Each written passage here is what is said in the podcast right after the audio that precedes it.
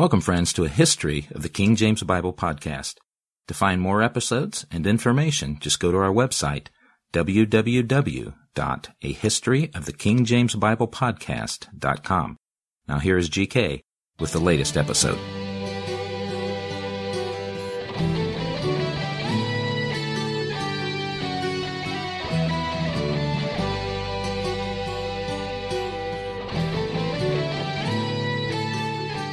This is episode 14 of a History of the King James Bible podcast, a discussion about the Apocrypha with Dr. Mike Spaulding. In our next episode, we will be examining the translators of the Apocrypha as it was included in the early editions of the King James Version. Now, the reason I'm devoting a complete episode to a discussion on the Apocrypha is to make it clear for those who may not know what it is and why it was included in the King James Version. We'll also discuss what James's opinion was of the Apocrypha. Some of us are going to be surprised, I guess, and why it was later removed. Let's go now to my discussion with Dr. Mike Spaulding, and I'll come back and talk to you a little more after we're done. Well, he is a husband, he's a father, he holds down a full time job, he is a pastor, he is the host of Soaring Eagle Radio. He holds a doctorate in theology and he is our very own Doctor of Divinity. I'd like to welcome my good friend to our very first interview on History of the King James Bible podcast, Dr. Mike Spaulding. Welcome, Mike. GK, you are a treasure to many and a special friend to me, and it's an honor for me to join you in this episode. Well, thank you for taking the time, um, and uh, I'm really looking forward to having this discussion with you, Mike. We're going to discuss the, as you know, we're going to discuss the Apocrypha because I have an upcoming episode in the series where I'm going to talk about the translators who translated that portion for the King James version. Uh, they translated the Apocrypha, but I thought you know, some people might have forgotten that the Apocrypha d- existed um, because it has long disappeared from a lot of Bibles, although I do believe it's coming back into vogue lately. But um, so I thought we might discuss the Apocrypha, and then people will know what I'm talking about when we when I do that episode um, about the specific translators who translated the Apocrypha of the King. But um, first thing to kick off with, Mike, is let's discuss what is this thing called the Apocrypha? What are we talking about? Yes, that's that's a good lead-in question, uh, GK. The Apocrypha, um, and for your language students out there, those that like to study this kind of stuff, uh, for the rest of it, this is just a throwaway, but it is a Greek neuter plural mm. of the mm. singular mm. apocryphon. And essentially, what apocrypha means is hidden books. So the apocrypha uh, are Jewish books from that period of uh, of Jewish history that are not preserved in the Tanakh or the Hebrew Bible, and that period of history I'm talking about is generally um, uh, bracketed by scholars to be uh, approximately the 13th century BC up to uh, about the third century BC. Now, your listeners will will uh, know, uh, no doubt, that the the Hebrew Bible of Jesus's day had uh, 24 books. And uh, so when it was translated uh, into the Greek, which was uh, was called the Septuagint or the, the 70, and there's a, a bit of history there. I'm sure we'll uh, we'll touch on that as well. But when it was translated, the Tanakh, the Hebrew Bible, was translated into Greek, and, and that was done in Alexandria. There were additional books that were added to that, and that is what became known as the Apocrypha. Um, now, some scholars believe that the uh, uh, the Jewish scholars who did the the translation work um, were too mysterious. These books were too profound, too uh, mysterious for ordinary readers, and so uh, they rejected those um, in in uh, in Palestine, but the Alexandrian Jews that did the translation they included them. Several theories on that too, but we won't uh, get into that now. For for your listeners uh, uh today, they're probably operating under the assumption that the uh, apocrypha uh, are fictitious, that they're not not real. You know, what's meant by that, however, it's, is is essentially this: uh, that the authority and the authorship of the books that comprise the Apocrypha uh, are not known. In other words, they're they were written by people who weren't really the people that the book claims they were. So, uh, under under a pseudonym, in other words. Of course, then that that brings us into the whole uh, conversation of the uh, pseudepigrapha, and I don't think we're going to cover that today in this. Uh, in this uh, conversation. So anyway, that's what the apocrypha is essentially. Um, and there's much more to be said about it. And I don't know how much detail you want me to go into, GK. Um, I can name the books. Uh, we can talk about the differences between um, the Protestant uh, uh apocrypha and the Roman Catholic apocrypha because there is a difference. Right. Okay. Yeah, that's good. That's good, Mike. Because I was going to say it's a group of roughly fifteen books, isn't it? But it's not always fifteen. It depends whether you're looking at the Protestant or Catholic or even the Orthodox. Is it the Eastern Orthodox version? Is that correct? That that's correct. Yes, yes, that is correct. And, and let me just say this: uh, some of your readers may or listeners may have picked up on this uh, statement that I made that the Jewish Bible, the Hebrew Bible of Jesus' day, had 24 books, and they may say, "Now, wait a minute. Our Old Testament, which was derived straight from the Tanakh, the Hebrew Bible, has 39 books. So what's up with that? How how how can how can that be?" And uh, the simple explanation is that our Old Testament breaks out each of the minor prophets. It breaks out uh, First and Second Kings, First and Second Chronicles, books like that. That in the Hebrew Bible were all one. In other words, the minor prophets, the twelve, comprised one book in the Hebrew Bible. So when you start looking, when you start understanding it that way, then it's easy to get to 39 from the 24, but they're the same material. I think it's again the Eastern Orthodox that regard some of these books as canonical, don't they? Yes, they do. Um, and I can I can uh, list those for you. Yeah. The the, the Greek or, the Greek Orthodox Church, and, and we're talking there about, uh, and that includes the um, uh, the Russian Orthodox, the uh, uh, Armenian Orthodox, all of the Eastern Orthodox uh, churches um, that and and if your uh, listeners have been following along with you in the history of the King James Bible, I know that you've talked about the split the East and the West, the church, and how all that happened. So that's how the Orthodox churches uh, uh, rose up and separated from Rome or, or the West. Um, but when you're talking about the Greek Orthodox canon, you're including books and we're of course talking about the Old Testament here. You're, they're including books uh, such as First Esdras, which is uh, Esdras is um, Ezra, uh, Tobit, Judith.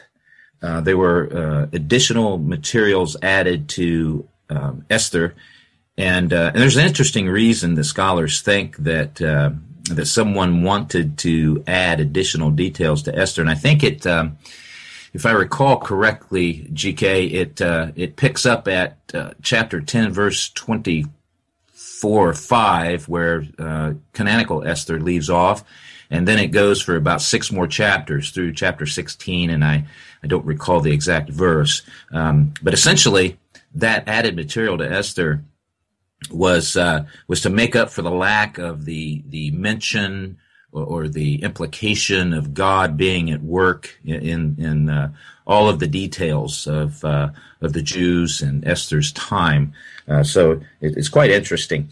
Um, Wisdom of Solomon, uh, Ecclesiasticus, Baruch, who uh, many of your listeners will recall was uh, Jeremiah's assistant uh, epistles of Jeremiah, Song of the Three Children, Story of Susanna, Bel and the Dragon, and those those last three that I mentioned there, uh, Song of the Three Children, that has to do with um, Shadrach, Meshach, and uh, Abednego, and so that was material that was added to canonical Daniel.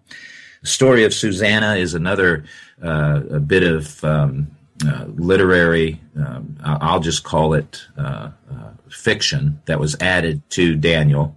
Um, and and that was the story of Daniel saving a a uh, an, an, an, innocent uh, maiden who was about to be executed on the false testimony of a couple of Jewish uh, elders.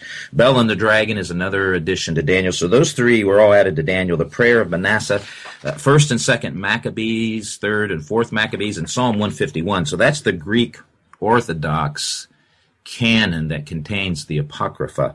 Now, for those uh, Protestant uh, churches that still keep the Apocrypha in their Bible, and, and there are a few of them. There are not many anymore. There are a few, and I and I know you're going to touch on the, the, the fact and the history and some of the reasons why uh, it was added to the King James and then and then later removed. Um, uh, so the the Protestant Apocrypha uh, contains First and Second Esdras, to First and Second Ezra. And by the way, that is material that is predominantly uh, uh, contained with some with some additional material, of course, but that's uh, basically material that's contained in our uh, Ezra, Nehemiah, and uh, First and Second Chronicles. Tobit, Judith, additions to Esther, Wisdom of Solomon, Ecclesiastes, Baruch, Epistle of Jeremiah, Song of the Three Children, Story of Susanna, Bel and the Dragon, Prayer of Manasseh, and First and Second Maccabees. So you can see that the Protestant Apocrypha uh, adds Second Esdras, and it drops Third and Fourth Maccabees and Psalm 151. Now, the Roman Catholic Apocrypha that they considered to be canon, they do not include First and Second Esdras. They realize that that material is already uh, uh, without the embellishments, uh, Ezra and Nehemiah. But they do include uh, Tobit, Judith, additions to Esther, Wisdom of Solomon, Ecclesiasticus, Baruch, Epistle of Jeremiah, Song of the Three Children, Story of Susanna, Bel and the Dragon. They do not consider Prayer of Manasseh uh, canonical, but they do include First and Second Maccabees. So, those are the books of the Apocrypha that are contained in the Greek, Protestant, and uh, Roman Catholic Bibles, and they're similar, but not exactly the same. Now, I might also add um, that this creates, in, in my view, a lot of confusion uh, because um, Protestants uh, they refer to to the whole work of the Apocrypha as simply that. It is the Apocrypha. It is not canonical. It is uh, not part of the inspired scriptures. Um, it's there's certainly uh, nothing wrong with reading it uh, for enjoyment. Uh, some could even be re- uh, read um, for research. Uh, first Maccabees, for example, most most scholars that I've checked, as as you know, GK, I believe that First Maccabees is a, a very accurate representation of the historical record of, of the Jews at that time. Um, Second Maccabees is okay, but not as astute, not as um, uh, correct and spot on as First Maccabees. No, because they get in in Second Maccabees, they get into some uh, more spiritual stuff that would go outside of the uh, accepted um, beliefs and actions of, say, you know, well, what we believe and how how we believe we should act uh, as Christians. For example, Mike, in that one um, in Second Maccabees, just for interest's sake, is they um, they talk about purgatory. You know what you know the Catholic Church ended up calling purgatory. Um, yes. They have prayers for the dead and um, intercessory work of the saints who have gone to glory. Um, yes. So they talk about that. First Maccabees is great because it is history. Um, if you can get a hold of First Maccabees and read that alongside with Josephus, it's it's great for the history of that period. You can learn a lot from it, but it's a shame that this other one's got the same name to it because I just can't, I just can't recommend Second Maccabees, but I can First Maccabees. And just for interest's sake, uh, so people get an idea of um, what might be in one of these books, I just thought I'd just throw this in there. You mentioned that the three books that are related to Daniel sort of additions to the book of Daniel.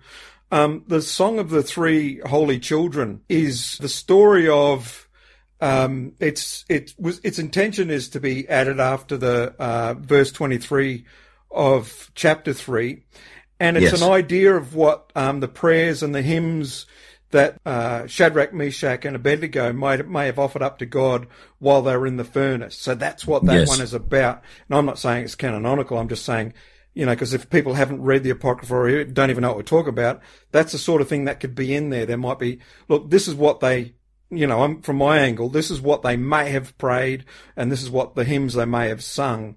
Um, yes. And I'm not sure yes. if the writer's telling us that's exactly what happened, but that's how I'm accepting it. So. Yes, yes, yes. Mm. That's right. That's mm. right. Mm. So, so maybe a, a, good question then at this point um, is where did the apocrypha come from, and, and and what's what's what's the history of it? Now, some have argued, and, and, and let me say this, uh, GK, um, because I didn't uh, uh, when we began this conversation, and it, and it needs to be stated. I would encourage uh, all of your listeners to do some research uh, on the Apocrypha. Uh, when when we first discussed doing this and, and then started uh, started our research, um, it was very very uh, interesting to me, very informative. Uh, the, the Apocrypha is not something that in my course of, of, ministry and study that I've spent a lot of time on. Uh, and so I found this to be very, very refreshing, very rewarding. Um, and so I encourage your listeners um, to do that. There's there is a lot of, of history. It tells us the apocrypha, the the writings uh, of these authors, whoever they may have been, tell us a lot about the the times that the Jews were living in, what the uh, social uh, atmosphere was like, what the religious atmosphere was like, uh, what the historical uh, atmosphere was like. So there is value in studying it, and I, I, hope that your listeners won't just dismiss it out of hand because it's not. Uh, not canonical. No, we'll get. We're going to get into that a bit, sort of to the back end. You know, we're going to discuss those sort of things, Mike. But one thing to probably um, talk about at this point is it also highlights the shift in Jewish thought to a more uh, Hellenistic uh, worldview. Would you think yes. that that's? Did you discover that as well?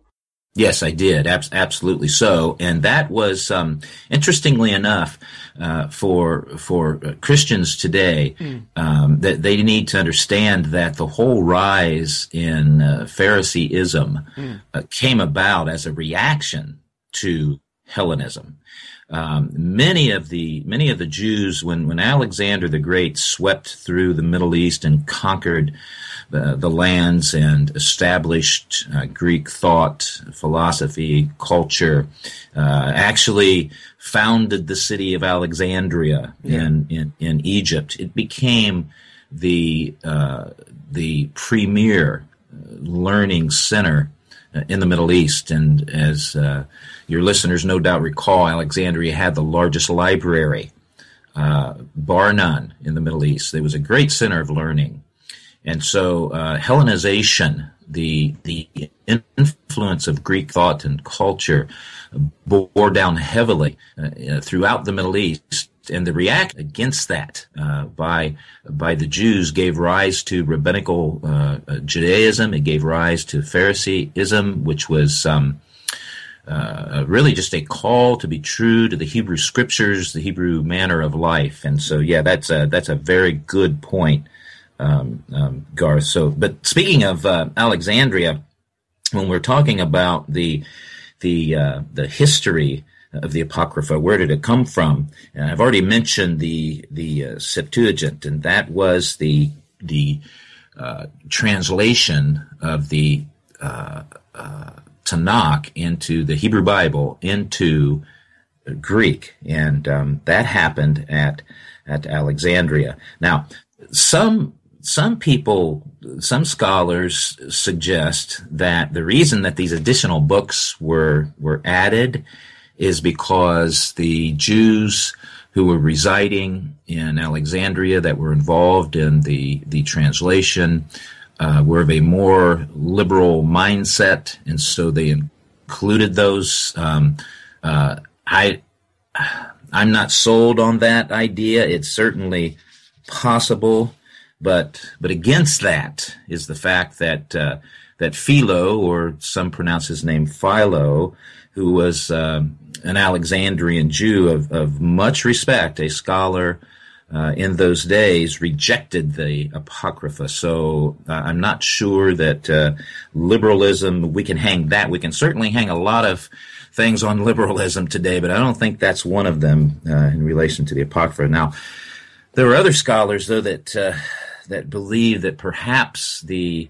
uh, apocryphal books, they were stored together with um, canonical books, and so uh, as as this transition occurred between um, book rolls or scrolls to uh, uh, copying and preserving in, in codex form, that those apocryphal books were accidentally copied. Now, that seems like a stretch to me as well. I mean, it, it is possible, I guess, but it seems highly improbable to me, GK.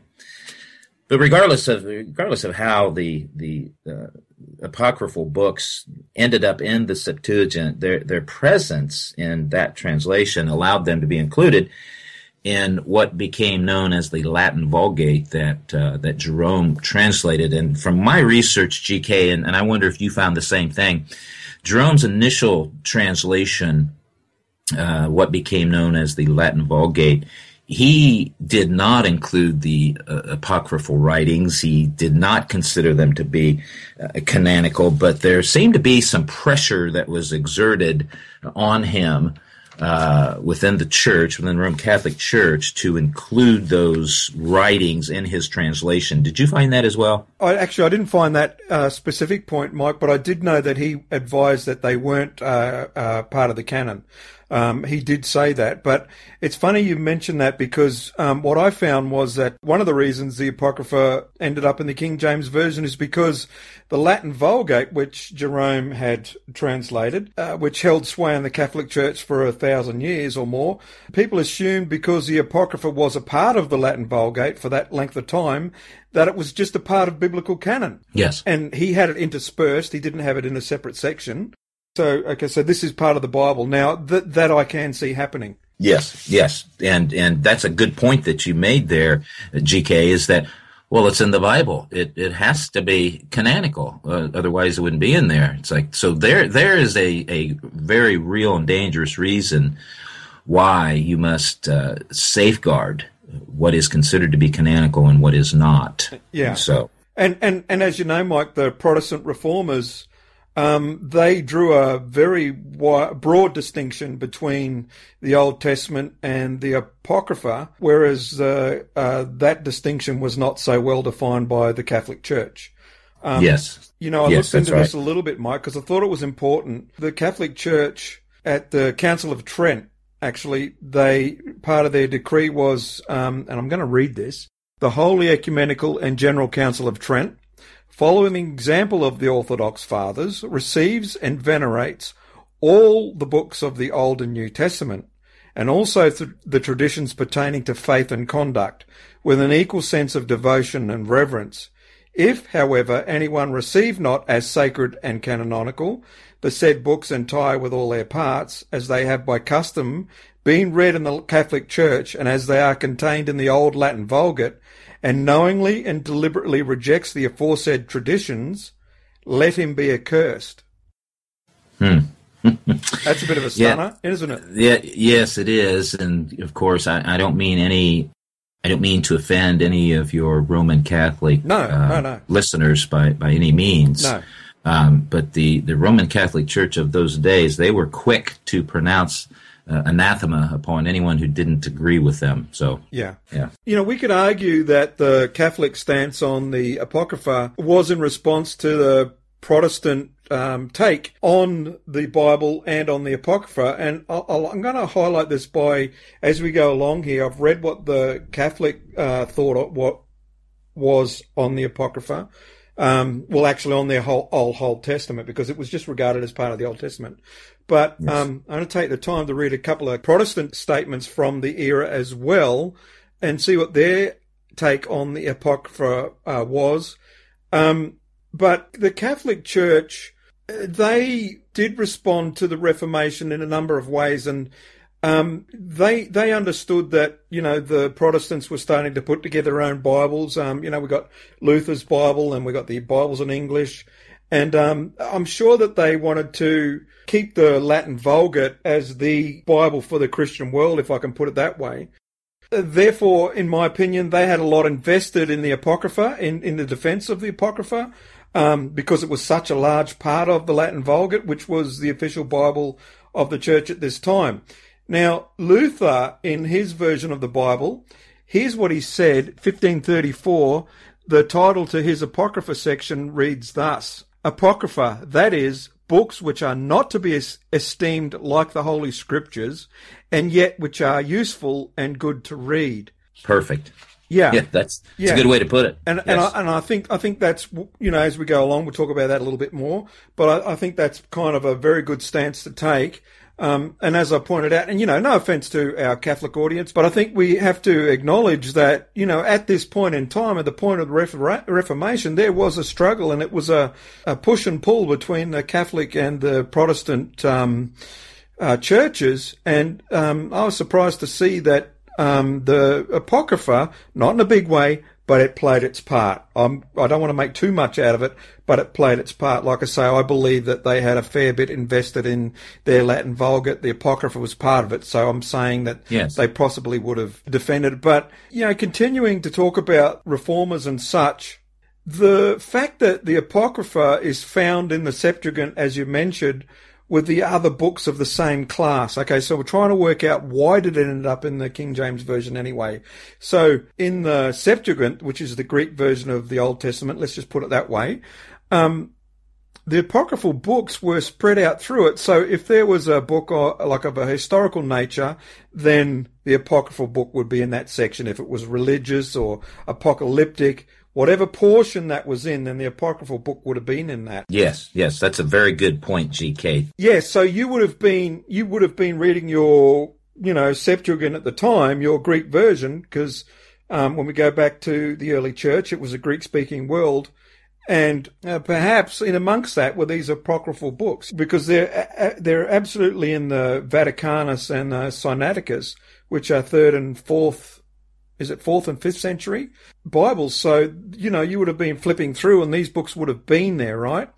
But it wasn't until Coverdale's uh, Bible in English in 1535 that the Apocrypha was placed at the end of the Old Testament. Now, any of the Bibles that I've personally owned myself, and I've got a couple that have the Apocrypha in them, um, you have the Old Testament, then you have a separate section for the Apocrypha, all the books are there separated, and then you have the New Testament. Well, that didn't happen in, in Bibles until 1535 with Coverdale's Bible. Now, his introduction to the Apocrypha, I'll read that for you. Uh, Coverdale's Bible, 1535. Apocrypha, the books and treatises which among the fathers of old are not reckoned to be of like authority with the other books of the Bible, neither are they found in the canon of the Hebrew, which is what I think you were talking about earlier when we first started. You pointed that that out that they weren't, they're not uh, Hebrew canon. So this brings us to my next point: why it was still found in the King James Bible, how it found its way in there. I haven't read all of these, Mike. I'll, I'll confess, but the 39 articles of religion that were published in 1562 by the Anglican Church. It outlined the Anglican Church's position on religion, right?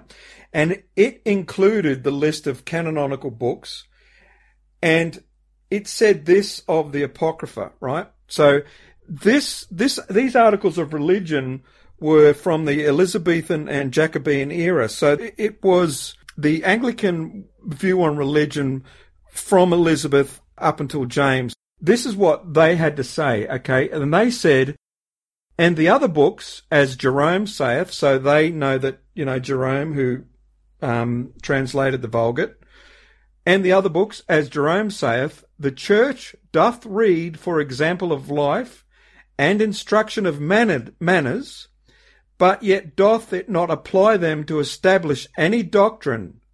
Such are these following, and it lists the 15 books of the Apocrypha. So, um, uh, they're saying that they're worthy for instruction in as far as your manners go or your example of life, but it's not to establish doctrine. And I think that that's also something we could also argue about the Apocrypha. Yes, you may learn some wisdom from it. You'll definitely learn some history from it, but you can't apply it. You can't expect it to be doctrine and, and you cannot finish any sentence after reading that with "Thus saith the Lord," Mike. You know. Yes, that's that's exactly right, GK. Good. Yep, that's right. All right. Now, another point to think about. Okay, so why did they include it in the King James Version? Well, um, part of the rules, and I talked about this in an earlier episode of the King James, uh, a history of the King James Bible podcast. I talked about the rules that the translators were given. One of those rules was to examine all the previous uh, examples of the Bible, um, and including the Latin, mind you, and to use them as the groundwork for uh, for this new version. Okay, now part of that was now James wasn't a big fan of the Geneva. I've spoken about that several times in this series. But the Geneva did play a big part in the underpinnings of the King James Version, right? Now, the Apocrypha was in the Geneva. So we shouldn't be surprised to find that the translators came along and went, okay, it's in the Geneva, it's in the Coverdale, it's in these other versions, then we're going to have it in ours, right? Yes, yes. And right. so that would be another reason, but I'm going to come up with what I think is the main reason it was in there. Bishop Richard Bancroft, who King James put in charge of the production of the Bible, right? Um, he had a lot more to do with it than most of us probably realize until you go into this and have a look at it. Uh, you know, we have the list of translators, and you know, we know uh, Lancelot Andrewes was in there, and um, I got a lot of respect for the man. He was a fantastic scholar, but there was this guiding hand, if you like, in the background that I seem to. He keeps it keeps popping up, Mike, as I go further and further into this series, and that's Bishop Richard Bancroft. And I found that he influenced the king with regard to the inclusion of the Apocrypha in the King James Version. Now, this is def- despite the fact that James was not actually in favour of it. Um, one of the readings that you actually um, helped me with earlier in the series, Mike. You, I don't know if you remember, but you spoke about James's work, the Basilicon Doron. Do you happen to remember yes, that? Just, I do. Right. Well, within yeah. the Basilicon Doron, James wrote, uh, I'll read this for you. James wrote, As to the Apocrypha books, I omit them because I am no papist, and indeed some of them are as like the dietment of the Spirit of God as an egg is to an oyster right? now, yeah. I've got to be totally honest with you and, and say I'm not 100% sure what he means, right? But I think what it means is that the Apocrypha is, is not as good eating for us spiritually as is the Old yes. and New Testament. I think that's yes. what he's getting at. Yes. So yes, now, amen. James was against the Apocrypha in, in, in that sense, but Bancroft lent on him for the inclusion of it. Okay, so Bancroft is everywhere in the background to this King James Bible. And I'm not saying it's a bad translation. Don't, don't think that. I'm just saying that he does loom large. And later on in my series, I'm going to talk a bit more about him, but I got a feeling that right at the end, good old Richard Bancroft had more uh, in the final outcome, in the final edit. I think he was there with his hands on it to make sure it was going how he thought it should. I agree with that, GK. Yeah. Um, now, so Mike, one of the list of things that I included for us to discuss was um, was this point. You know, why was it included? And I hope it hasn't been too stilted, but the, this is my argument why I think it was included. That those things we've listed there. Okay, so just briefly. Uh, okay, so they come to translating the Bible. Hey, it's been in the Latin Vulgate for a thousand years. I wouldn't be surprised why we translate it. It's been in the uh, earlier versions of the Bible. Let's translate it. Uh, Bancroft lent on James, let's have it in there. That's what I found out why it was in there. Now, later on, it's actually excluded. Like most versions of your King James Version now that you pick up won't have it. I've got a number of King James Versions hovering around on my bookshelf, and um, some have it and some don't. Uh, and there are probably more reasons than these that I'm going to discuss why it was removed uh, at a later date. But one of the reasons, er, very, very early on, so after James, we had, I, I won't go into the history too much, we have um, the coming of the Commonwealth. Okay, so um, after Charles I, James's son, Charles I, was removed, and uh, Oliver Cromwell uh, came to lead the Commonwealth, you know, as a leader, but not as king. Um, the Puritans held a lot of sway at that point in time. And um, that's when we have the time of the Westminster Confession um, of 1646, right? and we'll just focus on what it says about the Apocrypha. Uh, chapter 1, Article 3, and you go onto the internet and find out about the uh, Westminster Confession. It's quite a good read. I did mm-hmm. I did read more of it than this, but chapter 1, Article 3. The books commonly called Apocrypha, not being of divine inspiration, are no part of the canon of the Scripture, and therefore are of no authority in the Church of God, nor to be any otherwise approved or made use of than other human writings. And so during this period, the Puritans, you know, who James had struggled with um, during his reign uh, when he came to the throne in England, they agitated for the removal of, of the Apocrypha uh, from the King James. But with the restoration of the monarchy after uh, the Commonwealth had been removed under Charles II, the Apocrypha's earlier position was restored. But what it did show us, or showed the world at that time, was that there was a market for Bibles without the Apocrypha among the Puritans, right? So it was the first time, let's say in that era, that we thought, okay, you know, we can have a Bible without the Apocrypha in it. Um, it, it can be done. It's something that we can, let's put it this way. It's something that we should consider. Yes. Now, the reason that it got removed, the, the main reason that it actually got removed wasn't until the um, not early 19th century. And we have the, uh, the age of the missions, you know, the people going out on the missions. So you have these several Bible societies printing Bibles to give to missionaries mm-hmm. to take with them, right? Yes. Um, to the mission fields. And uh, to d- reduce the size and the price of the Bibles, they decided that it would be okay to remove the, the Apocrypha since it wasn't part of the, the canon anyway. Um, and as an incidental story, um, the Foreign Bible Society offered King Edward VII, um, he took the throne in 1901 after Queen Victoria. They offered him a copy of the Bible without the Apocrypha at his coronation. And um, the offer was actually rejected by the Archbishop, Archbishop Temple at the time. And he said he said it was rejected because a mutilated Bible could not be accepted for that purpose. Wow. Yeah. Well, that's pretty frank, isn't it? so, so this is the reason why later on it was removed. It had a lot to do with the Bible societies, and there were, it was the uh, the uh, two in in um, uh, England, um, and uh, one I think it is just the American Bible Society, but please no one quote me on that. But it was the, one of the American ones and two of the English ones decided, look, we're going to start printing Bibles for the mission field.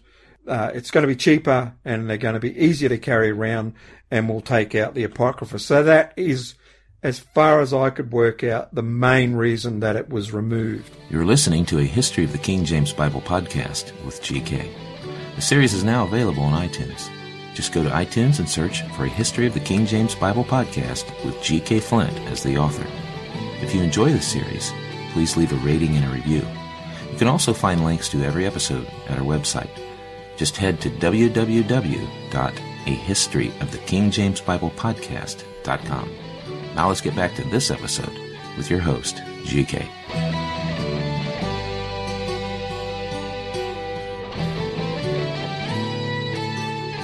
Now there are um, uh, uh, other reasons today why uh, we, as as uh, uh, Protestant believers, would would reject the uh, the apocrypha. Would, would, you like me to go into some of those? GK? Yeah, please. Yeah. Okay. Well, the primary reason is that because um, is is that Jesus re- rejected the apocrypha. Now that may come as a startling statement to some of your listeners. But if we, uh, and I, I just like to read a passage of scripture, if I might, from uh, Luke, the Gospel of Luke, chapter um, 11, starting at verse 37. And I'm, I'm going to back up a ways to give the context of this instead of just reading a verse. It's always, it's always better, in my opinion, to to lay the groundwork so they can see the context of what uh, uh, statement is being made and why. So, Luke chapter 11, starting at verse 37. Now when he, talking about Jesus, had spoken, a Pharisee asked him to have lunch with him, and he went in and reclined at the table. When the Pharisee saw it, he was surprised that he had not first ceremonially washed before the meal. But the Lord said to him, Now, you Pharisees clean the outside of the cup and of the platter, but inside of you you are full of robbery and wickedness. You foolish ones, did not he who made the outside make the inside also? But give that which is within as charity, and then all things are clean for you. But woe to you Pharisees, for you pay tithe of mint and rue and every kind of garden herb, and yet disregard justice and the love of God. But these are the things you should have done without neglecting the others. Woe to you Pharisees, for you love the chief seats in the synagogues and the respectful greetings in the marketplaces. Woe to you, for you are like concealed tombs, and the people who walk over them are unaware of it. One of the lawyers said to him in reply, Teacher, when you say this, you insult us too. But he, Jesus said, Woe to you lawyers as well. I love that. Jesus says, well, Okay, I'll I'll include you in this reprimand. yeah. thanks thanks for bringing that to my attention. Yeah, have some, have some of this. yes. So he says, "For you weigh men down with burdens hard to bear." So now he's going into a conversation about the law, all the additions to the law. While you yourselves will not even touch the burdens with one of your fingers. Woe to you, for you build the tombs of the prophets, and it was your fathers who killed them. So you are witnesses and approve the deeds of your fathers because it was they who killed them and you build their tombs. For this reason also the wisdom of God said, I will send to them prophets and apostles and some of them they will kill, some of them they will persecute so that the blood of all the prophets shed since the foundation of the world may be charged against this generation. And then here are the the uh, verses that really bring this point home. Verse 51 and 52.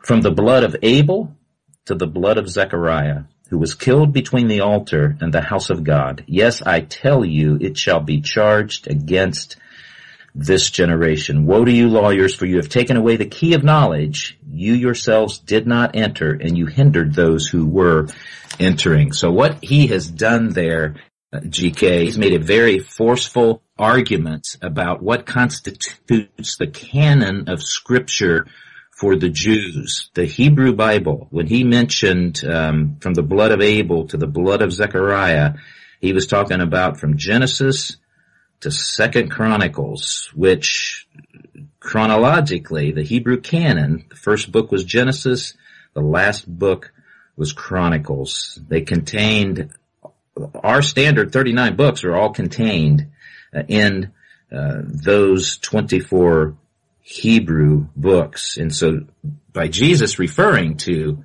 to Abel and Zechariah, he was, he was really, uh, making a statement about what constituted the canon. Um, so in addition to that, in addition to that statement, some may say, well, that's kind of a, a, a vague way of, of arguing for it. That's really not forceful, but I would, I would call their attention to the fact that Jesus, uh, did not quote clearly, uh, definitively, without any, uh, um, without any, um, you know, what's a good word? Uh, he didn't even give an allusion, uh, I guess you could say, to any of the apocryphal books. He he spoke directly and quoted uh, the, the, the Hebrew Bible as we would expect him to. Now, in addition to that, and this is the one that I normally go to before I even um, uh, discuss the fact that Jesus uh, did not reference the Apocrypha at all. I usually go to the fact that the Apocrypha was rejected by the Hebrew uh, scholars, by the Hebrew community, by the Hebrew people. They did they didn't receive the Apocrypha, and we we received uh, our Old Testament uh, is the Hebrew, the Tanakh, um, and so why in the world would we uh, override what the Jews considered to be canonical and say, well, we're going to add these these additional books. Uh, that I mean, that just seems crazy to me to yeah, even yeah, I agree. To, do that. I think it's a um, good point. I think it's a good point, and I'm, I'm glad you um, brought that one up uh, about Jesus.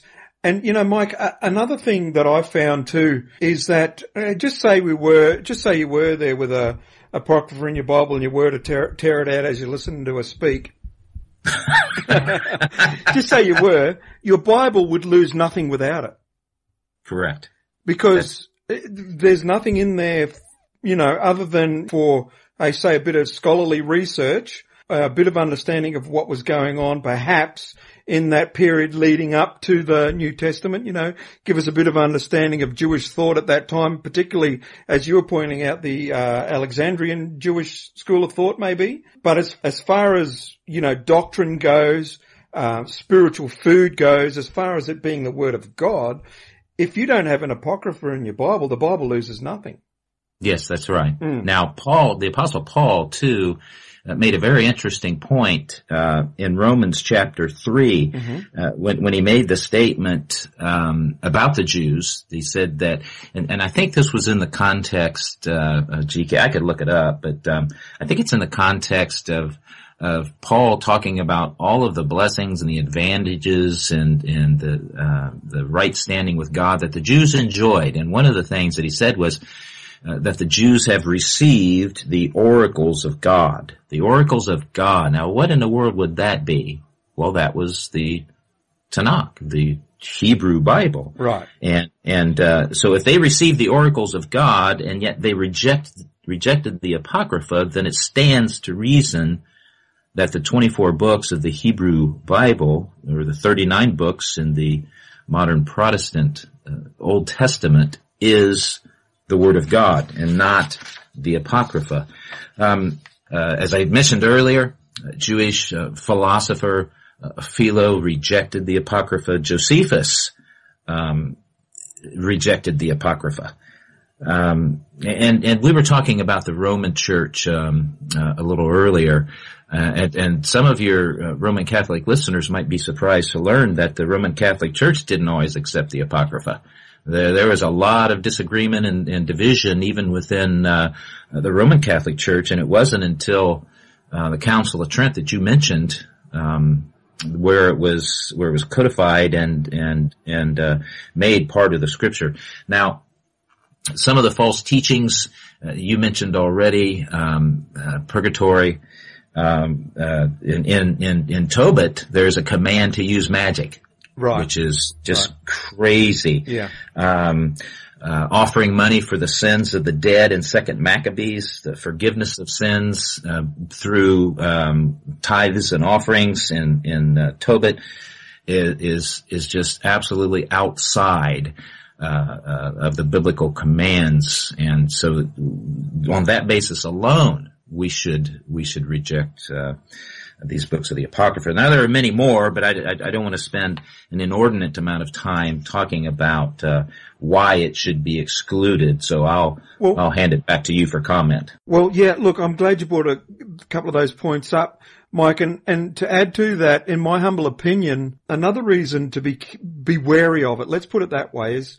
Perhaps uh, if a new believer may be confused as to its authority, you know, in that we're saying here that it's not scripture, but if you were a new believer and would pick up a Bible with Apocrypha in it, you know, if someone said, look, here's the Bible, this is God's word, read it, then it could lead to some confusion because you would read it and say, you know, you might read that in Tobit or you might reading, be reading Second Maccabees and thinking this is the word of God. Whereas I think for mature believers, you know, they might read it for a range of reasons, but Perhaps for new believers, it should be probably something to avoid and not be encouraged until you understand what the Apocrypha is. Now, I'm not saying people are fools, but I'm just saying, you know, you, you couldn't hand someone a Bible with uh, Apocrypha in it, a new believer, without spending some time and explaining to them, uh, you know, what, what the Apocrypha is about. Now that we've said, uh, why it's not canon, perhaps to be wary of it, I want to talk a little bit before we finish up, Mike, as to what are the benefits of reading it. Why should we, yes. why have we got it? One of the things for me, why I would read it personally is because it does give us a bit of a background, a bit of a history of the period just before the New Testament. We can gain insight into uh, somewhat of the worldview of the people, and in particular the Jews, the Alexandrian Jews of that age. You get a, an idea of, you know, their worldview, let's just put it that way. You could treat it, I think I said this earlier, you could treat it like you do Josephus as a study aid to the history and thought of that whole era. uh, like I said earlier, uh, one Maccabees is fantastic uh, political and military history of that era. Another good reason, and you alluded to this earlier, well, you said it earlier, it introduces us to the forerunners to the sects and parties that we come to know in the New Testament. So yes. they are like the Pharisees, um, the uh, the Sadducees, and the Zealots. You can see the forerunners to them in portions of um, books of the Apocrypha, right? So you yes. can see yes. how they came to be. Uh, yes. And you mentioned that earlier. Yes. Um, another one Mike, and this might be just a bit obtuse, I'm not really sure. Um, I'll put it out there. Let's see what you think. I think the name of God appears only once in the whole Apocrypha. Now, please, no one quote me on that because I haven't read the whole thing, but I'm pretty sure that's about right.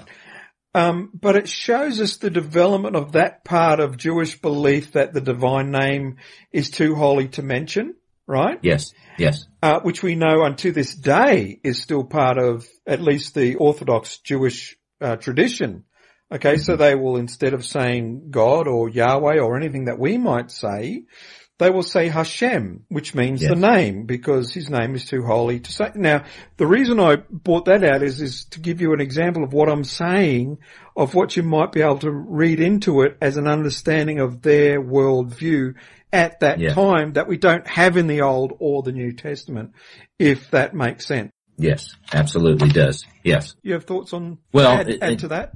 Yes, in addition to all of that, mm. um, GK, there is value in in reading it, but mm. reading it from an understanding that it is not uh, inspired scripture, it is not uh, canonical, it is not uh, the basis for building doctrine, but rather it is a good uh, peek into or a pulling back of the curtain, if you will, to get a a glimpse of, um, uh, of the environment uh, of the Hebrew people uh, during the uh, intertestamental period.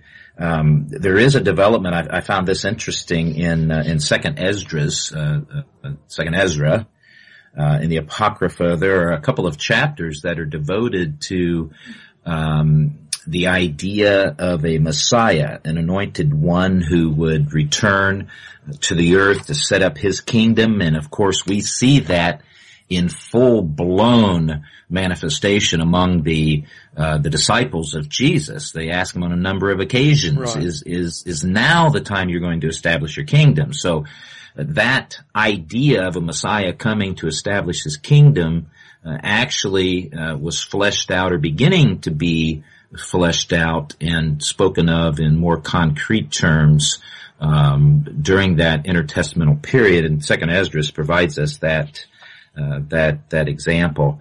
Um, some some doctrines can be seen there. Uh, I, I, know that Dentan in his and can I mention that resource? Um, yes, please uh, do. Uh, yeah. GK, yep. yeah, Robert uh, Robert uh, C. Dentan.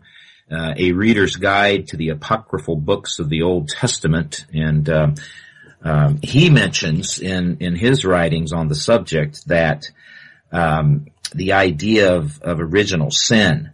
Yeah, um, yeah, that, does, yeah. that that uh, Second Esdras uh, Ezra is the first Jewish book. This is a quote.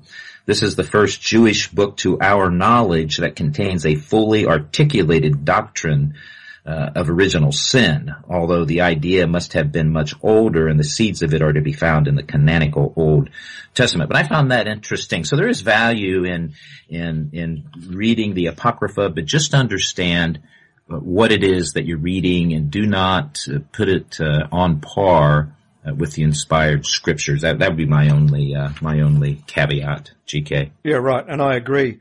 Well, Mike, I think we'll leave it there. I think we've given it a, a fair good go. Um, I hope my audience will have a better understanding of what the Apocrypha is before I get into uh, a discussion with it in, in my next episode about uh, the translators. Um, so, Mike, um, thanks very much for your time. I really appreciate you coming on board, um, and especially for my first interview on a history of the King James Bible podcast. So, uh, Dr. Mike Spaulding, thank you and God bless. Thank you, GK. God bless you, my friend. Um, I'd like to say a big thank you to Pastor Mike for coming on board and helping me out with this episode. I really appreciate your help, Mike. And uh, if you want to hear more from Mike, go and visit him over at soaringeagleradio.com. If there are a couple of points that I hope you take away from this, they would be that I don't believe the Apocrypha to be the inspired word of God, but I do believe that it is worthy of study for an understanding of the beliefs and practices of the people from the region and era from which it comes. Now, as a final warning, let me read from McClure's book, which was published in 1853. And remember, you can see all the works which I reference at the website. So now to McClure. The reasons assigned for not admitting the apocryphal books into the canon or list of inspired scriptures are briefly the following. 1. Not one of them is in the Hebrew language, which was alone used by the inspired historians and poets of the Old Testament. 2. Not one of the writers lays any claim to inspiration. 3. These books were never acknowledged as sacred scriptures by the Jewish Church and therefore were never sanctioned by our Lord. 4. They were not allowed a place among the sacred books during the first four centuries of the Christian Church. 5. They contain fabulous statements and statements which contradict not only the canonical scriptures, but themselves, as when, in the two books of Maccabees, Antiochus Epiphanes is made to die three different deaths in as many different places. 6. It inculcates doctrines at variance with the Bible, such as prayers for the dead and sinless perfection. 7. It teaches immoral practices such as lying, suicide, assassination, and magical incantation. For these and other reasons, the apocryphal books, which are all in Greek except one which is extant only in Latin, are valuable only as ancient documents illustrative of the manners, language, opinions, and history of the East. Okay, so there you go. There's McClure's take on it, and I think I agree. Um, okay, now before I go, I'd like to say good day and a big thank you to Nathan from Illinois. Nathan shared the link to the series and brought hundreds of new visitors to the website, uh, all just in one day. So thanks very much, Nathan. And please, if you like the series, share the series. I could ask for donations, but I don't. Instead, all I ask is for you to be a part of it and share it. It's just that simple. All right, that's it for now. Until next time, I'm your host, GK. This is a History of the King James Bible podcast. God bless and hooroo.